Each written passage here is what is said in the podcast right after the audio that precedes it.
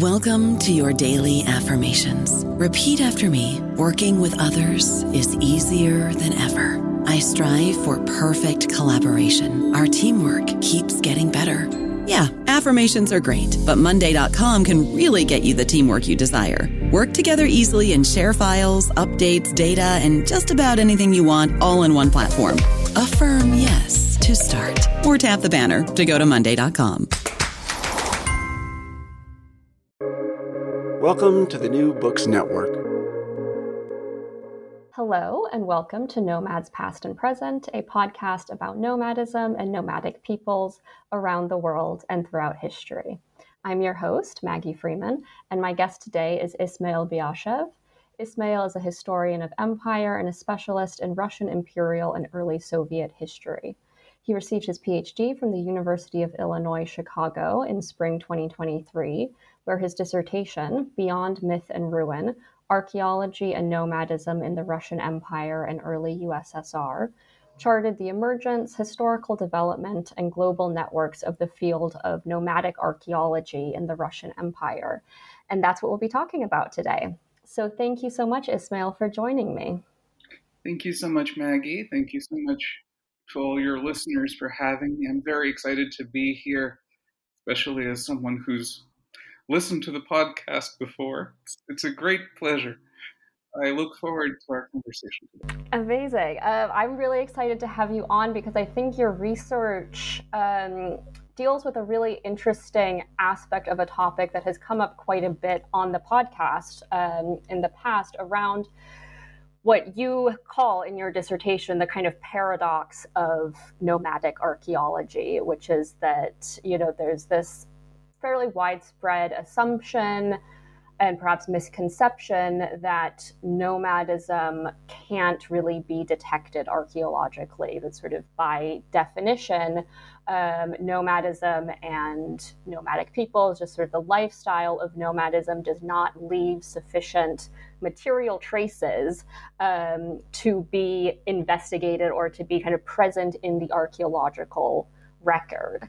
Um, and so I would love it if you could just talk a little bit about um, sort of the big picture um, of this field of nomadic archaeology um, in the Russian Empire that you kind of discuss in your dissertation. You know, what time period are we talking about?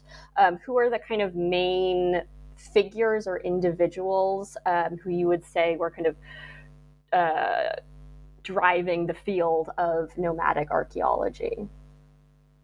Thank you. I mean, it's a thank you very much for this dynamic question. Um, I think that, like most most people who hear me talk about my research for the first time, you've kind of hit the nail on the head without actually asking the question, what is nomadic archaeology and what even do you mean? And I'm happy to talk about that. So, usually, when we talk about nomadic archaeology today in the 21st century, this is um, used by professional archaeologists who talk about the kind of day to day praxis and how you investigate uh, a site connected to nomadic people. This is um, historically. So what happens is it's a set of practices. You say you look at middens and you use GIS to try to plot the com- comings and goings of herds or something like this. Uh, so this is one aspect of nomadic archaeology as it's understood today. I work in uh, imperial studies and more specifically in Russian imperial studies, and in our neck of the woods, nomadic archaeology was introduced as a concept by uh, a Slavicist uh, literary historian, literary scholar called Michael Kunichika about 12 years ago. And um, he basically used it as a kind of a catch all term when he talked about um, the, the ways in which modernist writers in the early 20th century imagined the, the past of basically Central Russia, what is today Central Russia and Ukraine, and talked about that. So, I'm I'm just trying to get at the fact that when I say nomadic archaeology, there is some some discussion in the field about what this is. But what I actually do with uh, how I understand the concept is a little bit different. Um, when I refer to nomadic archaeology, I don't necessarily mean just the scientific or science adjacent practices of field excavation or uh, just the imaginaries of one group. But what I mean is a wide ranging set of questions, practices, and even more so imaginaries um, uh, through which various people at the time in the late 19th and early 20th century, my dissertation covers roughly the period between 1850 and 1920, um, give or take. Um, how these people uh, used the the nomadic past and the imaginary nomadic past in many ways uh, to make sense of the turbulent world that they were living through. Um, what uh, I think made nomadic archaeology especially attractive to people at the time is uh, that, as one historian has put it, uh, the 19th and early 20th century were kind of a, an age of the question. You, you have to ask the difficult questions and put put uh, one's mind, collective mind, to try to resolve them. Um, and and archaeology generally, which was in a global boom at the time, was exciting. It, I mean, still, it, it, there's an aura of mystique about you know going up and digging up something material that you can eventually put in a museum, and also it was more accessible than than other forms of science at the time archaeology, I refer to it uh, often, uh, oftentimes as a new science of the uh, turn of the 20th uh, and mid 19th century.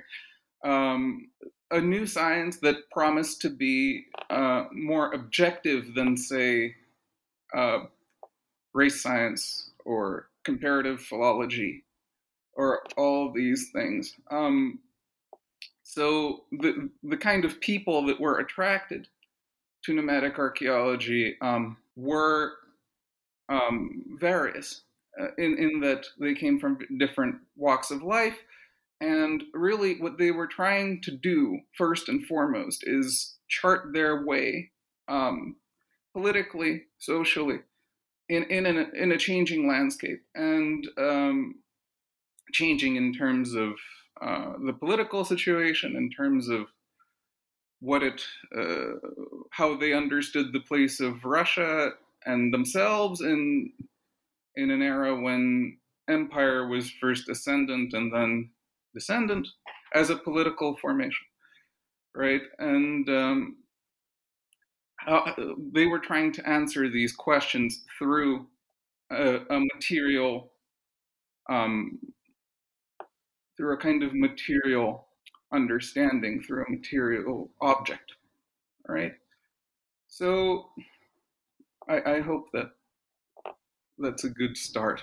I could, yes. I could keep going. I'm sure you could. Um, what, so what I heard you say was basically that um, uh, a main reason that people were kind of drawn to the question of nomadic archaeology um, was as a means of um, explaining the present through the past, um, and that people were kind of perceiving um, the history of the Russian Empire as one that was kind of rooted in nomadism and in this kind of nomadic past um, that in turn kind of provided the basis for um, the eventual Russian Empire. So I guess I'm curious about the kind of I'm curious how people exploring these questions um, or coming to these conclusions, how they were defining nomadism. You know, how did they, un- what did they understand that to be and to mean and to look like?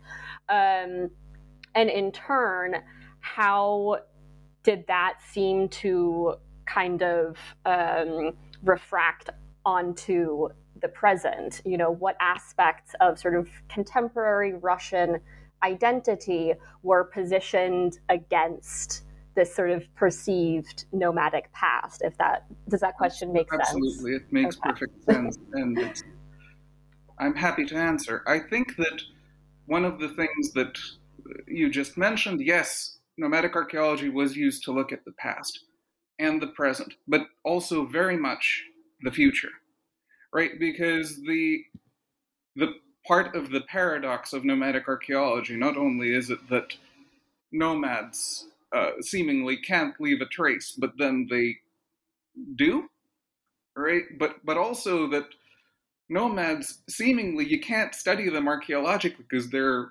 right there, right in the in the 19th century, in the early 20th century, uh, very much in the Soviet period, nomads remained kind of a a fixture of um, of contemporary reality. So, as one might imagine, uh, there was a lot of pushback, especially in the early 20th century, when uh, people were trying to study the past of uh, uh, the archaeological past of people who were very much making claims about being there in the present and looking towards a common future together. So, uh, what is your bigger question was about how how does one come during this time to to define an archaeological site? And this was uh, really one of the questions that really drove my research from the beginning. Uh, I think that had you asked me this question uh, two, three years ago, I might not be able to tell you that there even was such a thing as nomadic archaeology.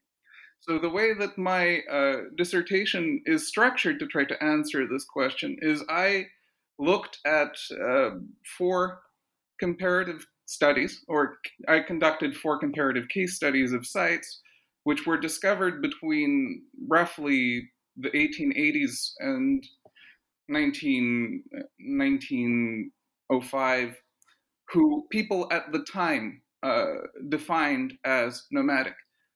And the process of, of doing this what is kind of counterintuitive if you look at it from the point of view of you know traditional uh, history of science because it was very situational um, the, the problem or i guess one of the perks of doing archaeology at the time as i mentioned was more of an open field than other sciences. And part of the reason that was is because um, archaeology was very much an auxiliary, perceived as an auxiliary discipline, a, a new science, and something that that you could use to further claims you make in other more, established, so to speak, sciences. So a lot of the people who claim to have found uh, nomadic sites I I think it would just be much easier to give direct examples from my research. So there are four nomadic sites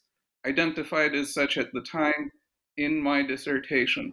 Uh, two of them are in what is today Mongolia, so geographically and politically outside the Russian Empire. One is in what is today Kazakhstan in uh, Russian Central Asia, and one is in um, what is today eastern Ukraine. Um, the the sites have names. Uh, one is Karakorum, which was perceived in the late 19th century as the capital of Genghis Khan's heirs in Mongolia. Khara-Khoto, which was uh, which is the other site in Mongolia today. It's in the PRC. Uh, was uh, a site that was discovered and uh, ret- reticently attributed to um, the nomadic uh, peoples of uh, the Mongolian and Tibetan highlands. Um, uh, the site in Ukraine is the catacomb burial of uh, Verkhny Saltov or uh, Upper Saltov, which was a, a site that was in a region that was uh, at the time perceived as kind of the the heartland of the early Russian state, early Rus statehood from uh, from the uh, seventh, eighth, ninth century, and um, Otrar was the site in Central Asia which um, was known as a a waypoint on the Silk Road and was known because during Genghis Khan's last campaign in the 13th century, there was a, a sack of, of Otrar, which was seen as one of the biggest crimes that the Mongol Empire supposedly ever committed. So, a lot of the time, when these people who were claimed to be nomadic archaeologists, uh, none of them called themselves nomadic archaeologists. I, I, just want to make that very clear. But uh, those people who I call nomadic archaeologists, archaeologists of nomadism, how they came to view these sites as nomadic was very much through um, other other means, right? So, for example, in Karakorum, uh, the the group of people excavating there, they knew that they were looking. They read Marco Polo. They uh, looked at uh, contemporary British uh, excavations in Central Asia, who were also looking for Karakorum and they went and they they tried their their hand on it and uh, supposed that they were more correct. Uh, for example, and with uh, a place like uh, Verkhny Saltiv, the uh, in what is today Ukraine, the foundational text of early Russian history, the, the chronicles, say that uh, in this in this region the early Rus princes were constantly fighting the, the, the different kinds of nomads, and uh, this was a, a, kind of boundary line between them. So sometimes they came already looking for traces of nomadic people. And so Okay, I have a lot of questions, and um, sort of as a result of what you just said. So I'm going to try to organize them a little bit. Uh, but I, my first question is because um, you mentioned uh, at the beginning of your answer that you know this question of nomadic archaeology was a way of understanding and looking to not only the past but also to the future. Uh, or sorry, the past, present, and future. Uh, and so I'm curious if, you know, when these people were um, sort of imagining nomadism um, and the nomadic past, were they doing so along a kind of, you know, Ibn Khaldunian sort of civilizational cycle, uh, which posits that, you know, all great empires sort of begin with nomadism um, and then become settled and then are able to kind of create, you know, cities and, you know, um, uh, achieve kind of great cultures and cultural output and things like that, but then that that um, level of cultural production will eventually kind of lead to a state of overindulgence, decay, and then people fall sort of into this um, state of like laziness and then those people will be conquered by another nomadic civilization from the outside. And the cycle begins again to kind of very um, uh, overgeneralize um, ibn khaldun's uh, theory of civilization. But that's kind of the the idea um, of uh, nomadic civilizations and of nomadism in relation to empire that kind of that proliferates and that held sway certainly in the period that you're talking about i think um, at least in the regions that i'm more familiar with. So i'm curious if you think that that that idea holds true in this context as well. Is that how people were kind of envisioning themselves and their future in relation to nomadism or were there other kind of timelines or theories of um, kind of the traje- trajectories of nomadism in relation to civilization that were at work here? That, that is an amazing question. Thank you for my, thank you for answering. I'm going to try to answer it. Thank you for asking it. Uh, and the answer is yes and no. Of course, um, w- one of the very interesting things that I've discovered in the course of doing this project is that uh, nomadic archaeology, the archaeology of nomadism, was very much kind of a what, what I would call a horizontal rather than vertical science, network science, where people, what I mean by that is that the people who studied it were sometimes part of scientific communities or uh, you know, um, archaeological um, societies, and, and, sometimes they weren't. Sometimes, like for example, in the case of uh, Karakorum, the, the people who discovered it all had criminal records. They, they were, in the eyes of the, the Siberian regionalists, were, was their collective name for themselves. But in the eyes of the uh, Tsar's government, they were uh, criminals who had no no uh, no business, you know, seeing for the state, for example. And at the same time, yes, in the Russian Empire, there there were also groups of, uh, say, Muslims and ulama who were trying to make claims about modernity and Muslim modernity through archaeological excavation in Central Asia. Uh, Adeeb Khalid has written a magisterial work on, on this project uh, called Making Uzbekistan. But uh, so this idea of they knew Khaldun, and it, it, it existed in the uh, in the zeitgeist, so to speak. But uh, I think of the people that I study, the, the more pervasive understanding of nomadic culture and how it progresses has to do, of course, with uh, Darwin and the uh, kind of um, projection of uh, Darwinian theory onto the social organism.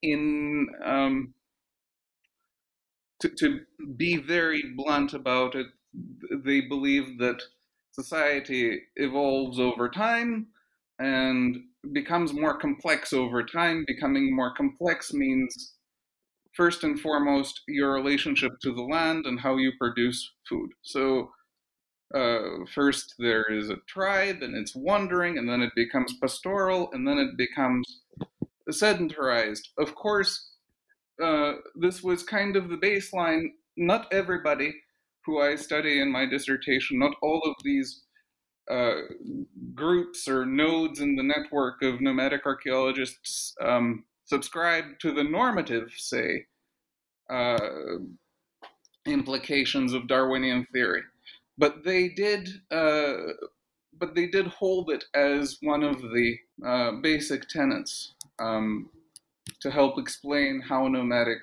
uh, how nomadic society functions.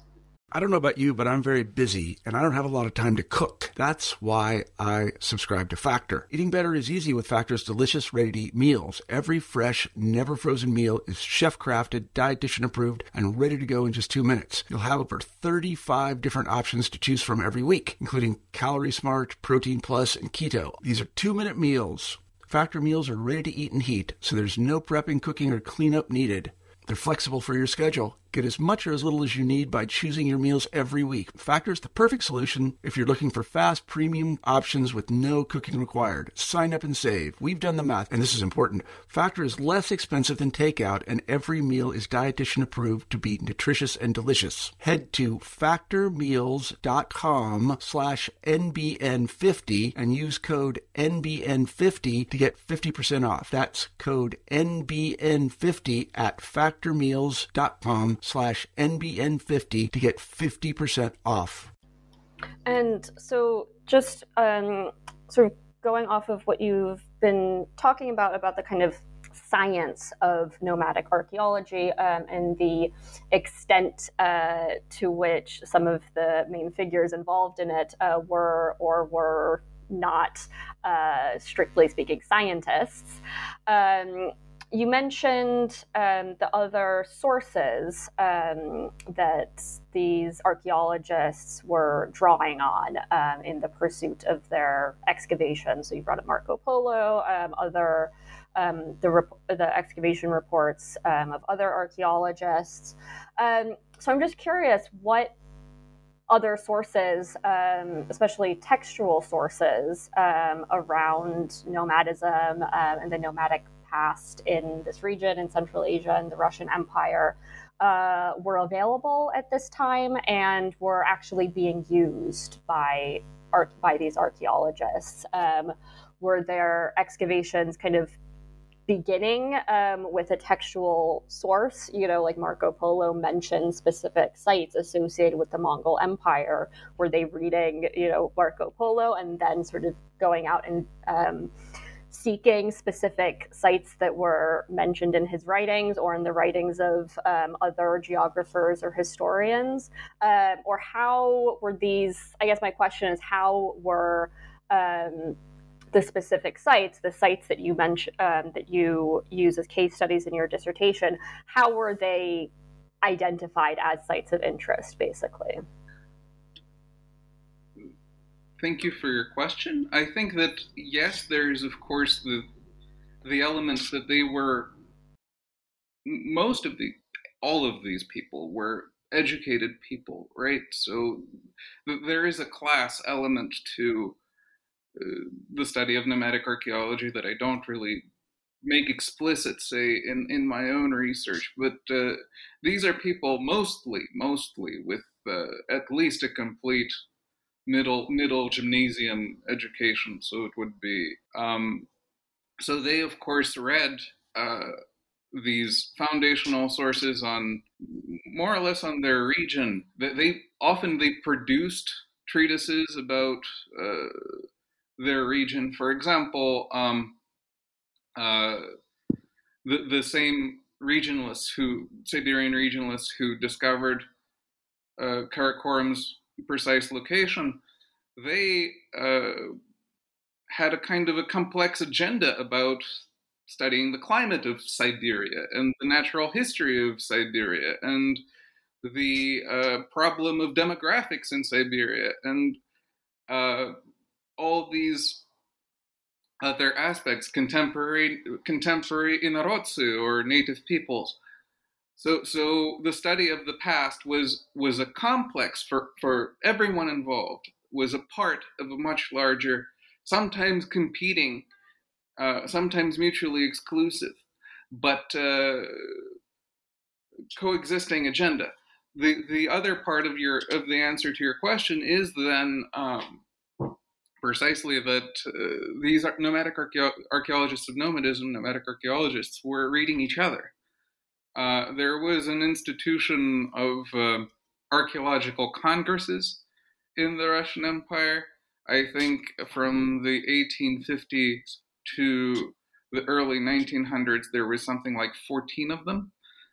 And these people would come together and uh, discuss questions uh, questions like how do we understand what is a what is a nomadic site and what is not a nomadic site? How do we differentiate between um, nom- nomadic burials and non-nomadic burials? Right? Suppose they one of the commonalities that they all kind of shared is that they understood, like Michael Kunichika says, the the scholar I mentioned initially, that uh, th- there were certain uh, features of the landscape that could be associated with nomads, precisely uh, the burial mound or kurgan, for example, right? That that was a, a great uh, indicator that nomads were supposedly here at one point.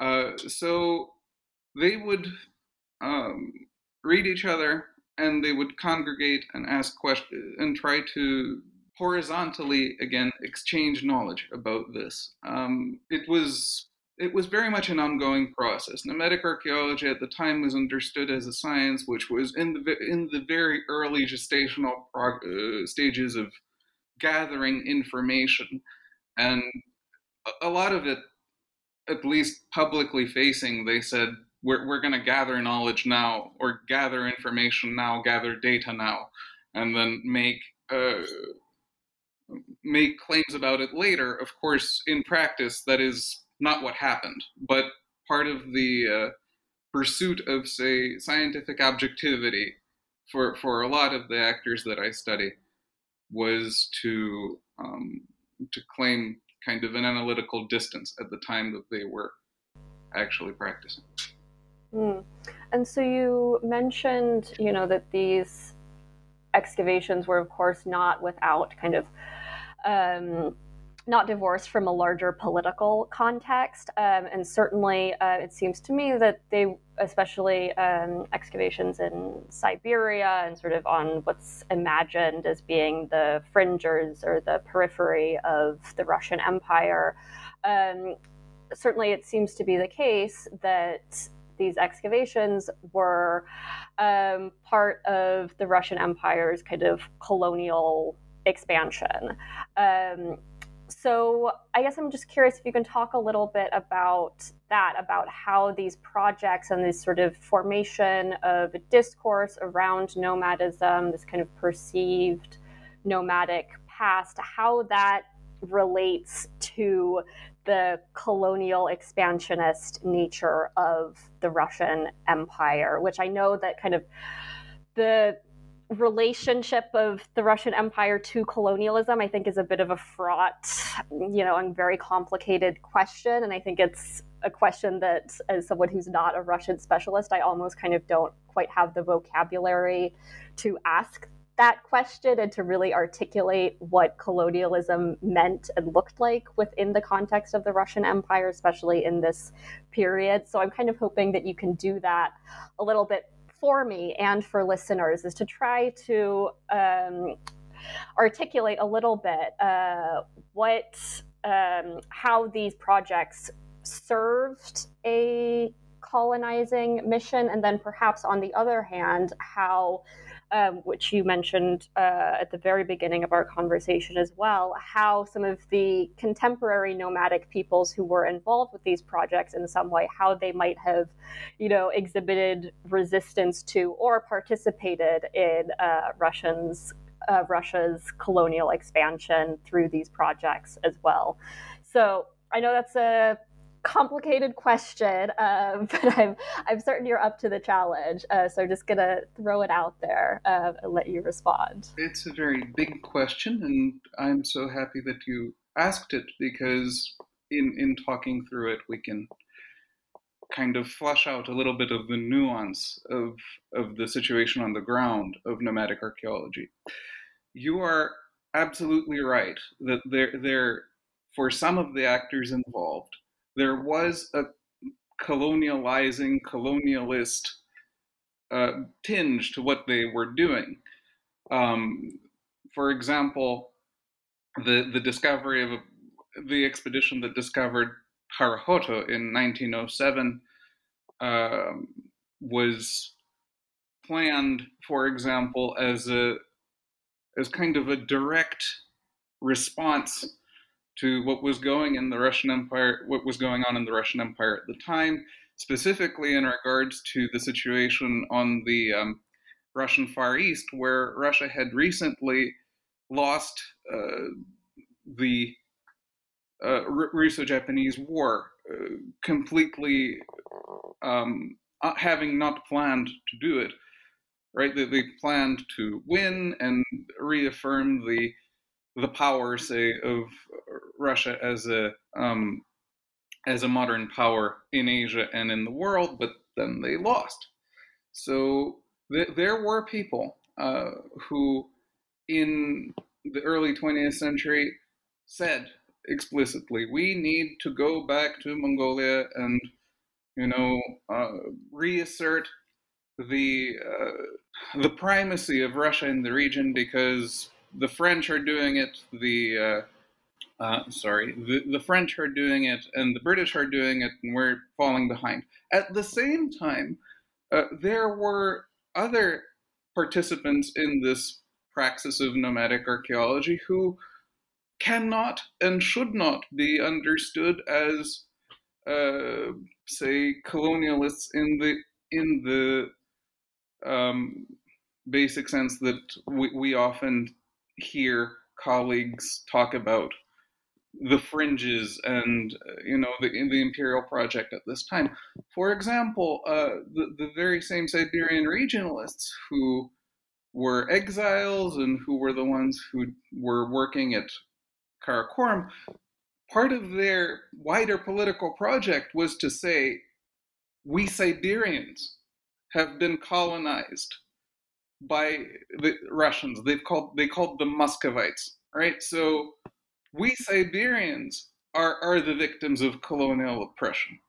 We Siberians uh, have been mistreated and let let loose in in this wild land, and if you don't do a little bit more to you know keep us we'll make like the uh, american colonists of 1776 and secede right so and then when say someone like the uh, Siberian regionalist Nikolai Yadrintsev went to Karakorum, what he was uh, the kind of vision of the place that he had had was uh, that Karakorum is this vibrant uh, place where nomads and non-nomads and different religions they they come together and they uh, you know, b- build this great city, and then through Siberia, they they fan out to the rest of the world. So basically, what he was saying in, in that particular case of Karakorum was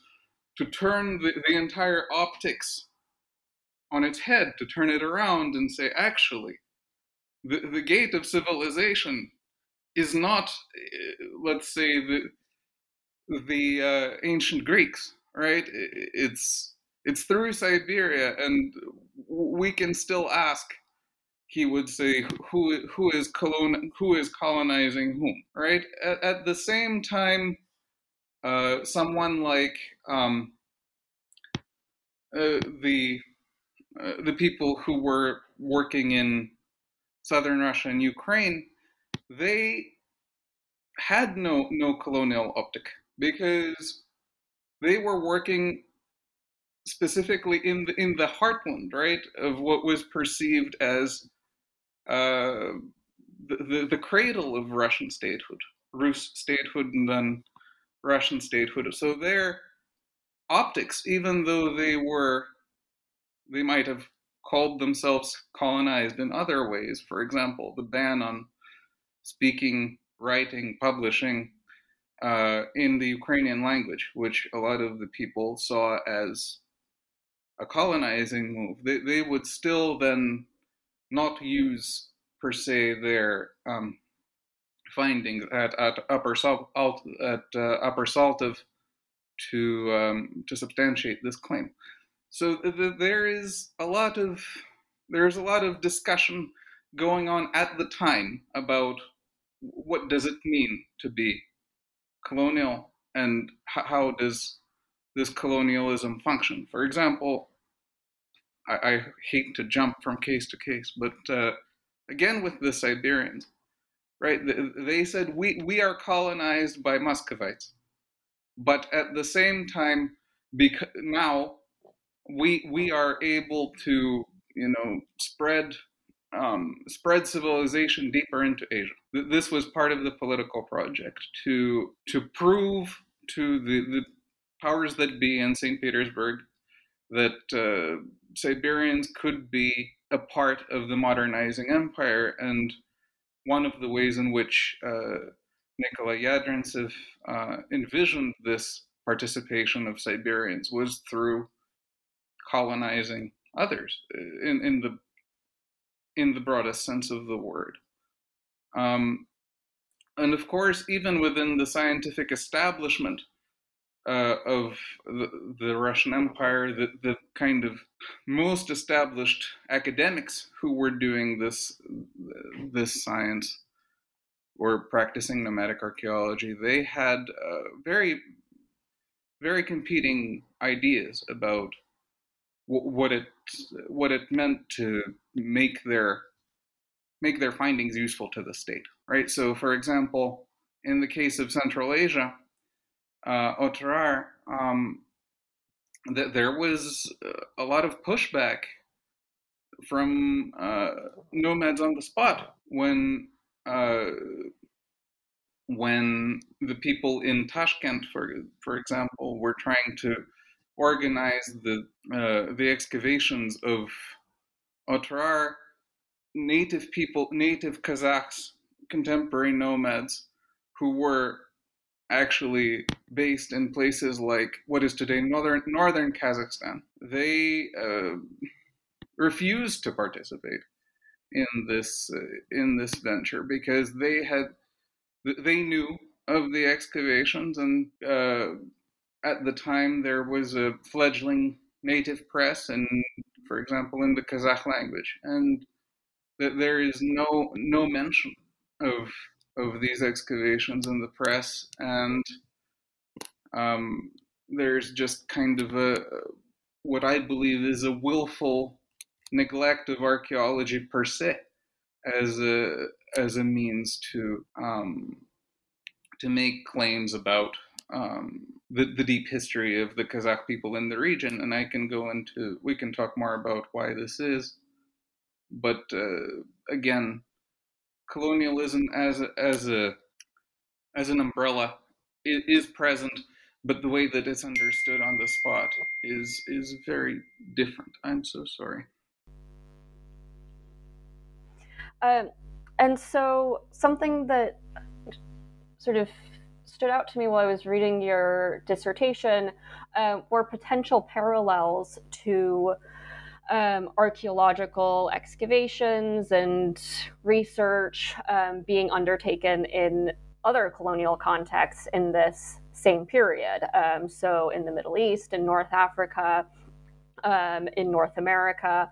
Um, where archaeologists, both amateur and kind of professional, uh, were similarly, I think, interested in these questions of nomadism and kind of trying to detect the nomadic past to the extent possible um, and trying to sort of explain um, the contemporary peoples and civilizations that they were encountering through the lens of this kind of perceived nomadic past.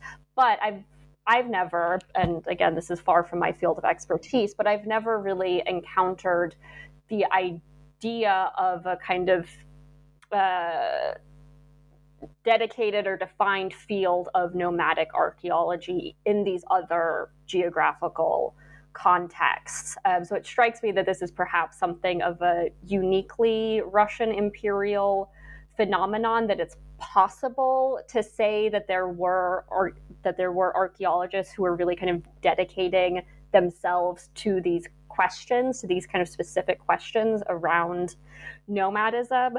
Um, so i just want to put that out there and get your response to that and just gauge if i'm correct or not, if you would agree that this is in some ways a phenomenon that was somewhat distinct in the Russian empire, given the kind of conditions of the Russian empire specifically, but also ask, you know, to what extent these excavations and the archaeology of nomadism, and like you mentioned, the archaeological congresses and things like that that were taking place within the Russian empire, to what extent um, these sort of were influential beyond just the Russian Empire. You know, were archaeologists working in other parts of the world aware of these questions and conversations, participating in them? Um, were these uh, conclusions and excavations around nomadism? Um, uh, taken up by archaeologists working in other contexts?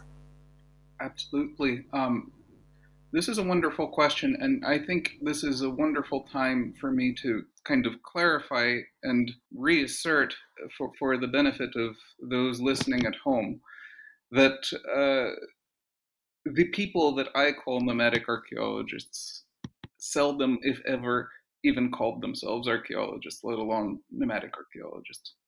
Right, and this is this is part of the uh, the nuance of the of the field as I see it is that it's kind of not there, but it is. Right? The, the, the people who I study would not uh, go and say, I am a you know specialist on nomadism.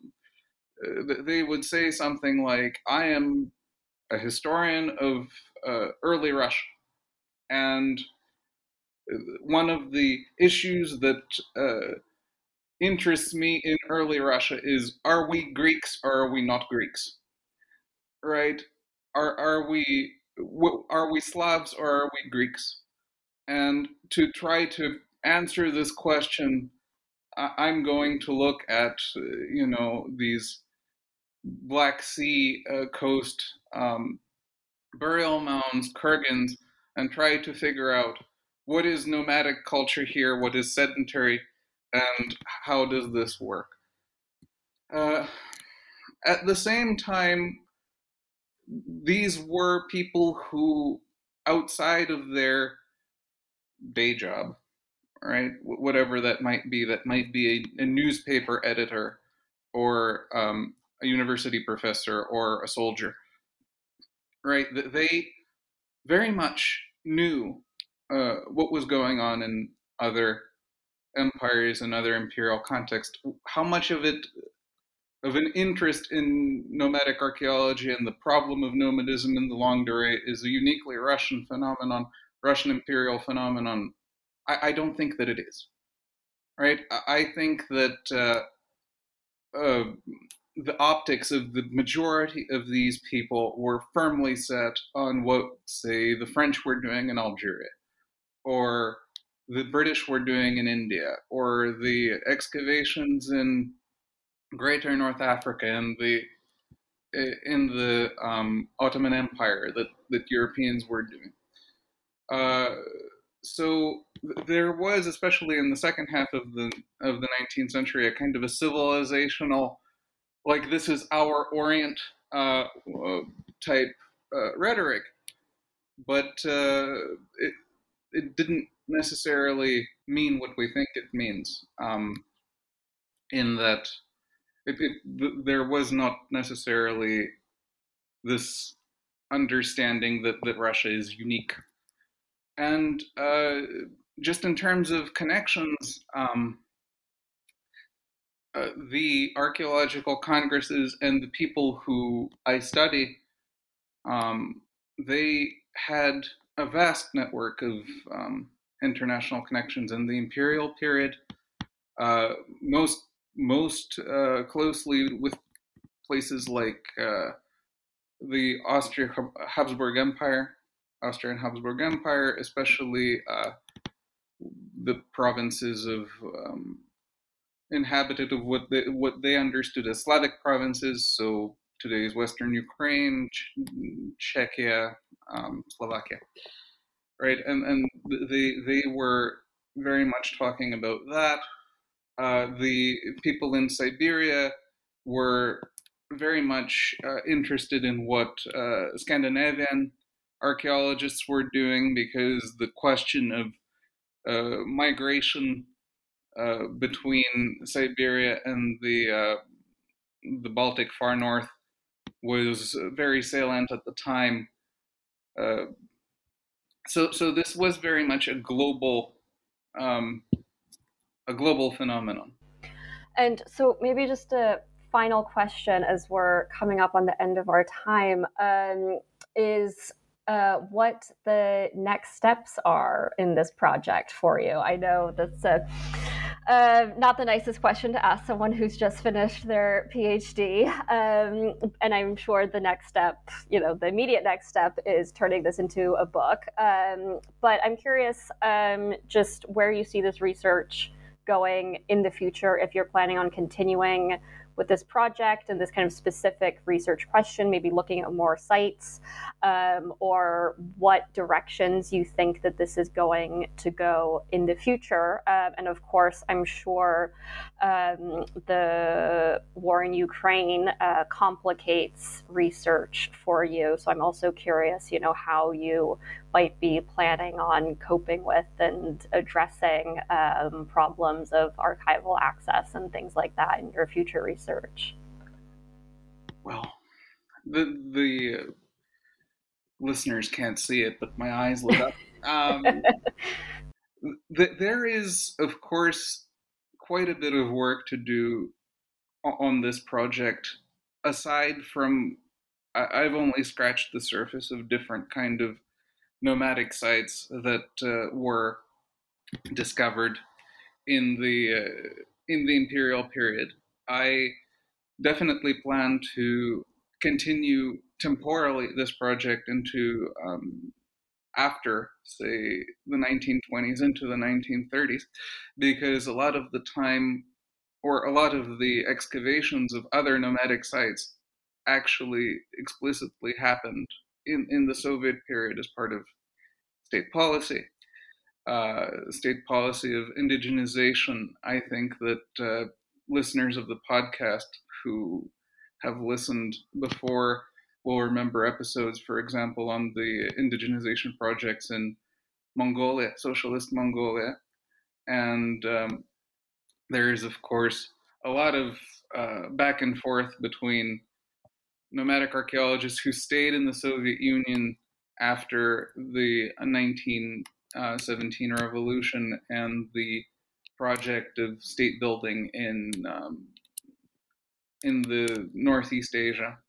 Um, but also, I think that uh, one or one aspect that I wish to continue with is that those uh, nomadic ar- archaeologists of nomadism, nomadic archaeologists who left after 1917, because uh, there there is a tra- there was a tradition uh, within the emigration of of following through with these um, with these questions and trying to figure out alternatives to to how to understand the nomadic past. I think the uh, kind of quintessential project that li- listeners might be familiar with is the um, Eurasianists of the 1920s who left uh, Russia and who tried to reconcile also the paradox of nomadic archaeology, but working in the emigration. But at the same time, there were people who left Central Asia to go to the Ottoman Empire, right? Or traveled uh, to the Near East um, in the 1930s and 40s and uh, continued work from there. And of course, there's quite a bit of of work to do on that front as well. I think that this is where I see myself spending a lot of time, as you mentioned, given the uh, inaccessibility for the near future of Russian archives. I've been in touch with uh, archives in Mongolia and um, the United States and France, Germany, to, to try to um, branch out this research. Another kind of big big question that came out of this was to try to look at the ways in which the archaeology of the peoples of the very far circumpolar north was understood in um, in the late imperial and early Soviet period, because I I believe that uh, it's about time to re revisit this question. It was, of course, uh, posited about 30 years ago in the uh, landmark study by Yuri Slezkine, the uh, Arctic Mirrors, uh, small peoples of the North. But um, I think that in light of what I've discovered through my own research, um, there might be more more that is to be said about um, the, nomads of the North. Fantastic. That sounds fascinating. Um, yeah, I think uh, if we had more time, it would have been really interesting um, to talk a little bit more about the Soviet context um, and sort of what happens in the field of nomadic archaeology with the transition from the Russian Empire to the USSR and how discourses um, and the sort of political ideologies around nomadism um, change uh, against the backdrop of that transition. Um, but hopefully, in a couple of years, maybe you can come back for a part two and you'll have a lot more to tell us about the archaeology of nomadism um, during the 1920s and 30s um, in the USSR. Uh, but thank you so much for coming on to talk to me about your research. I think this topic is so fascinating, um, and I'm looking forward to reading more of your work around this topic in the future. Thanks so much for having me, and I'm excited to come back if you and your listeners would have me. Thank you so much, everybody.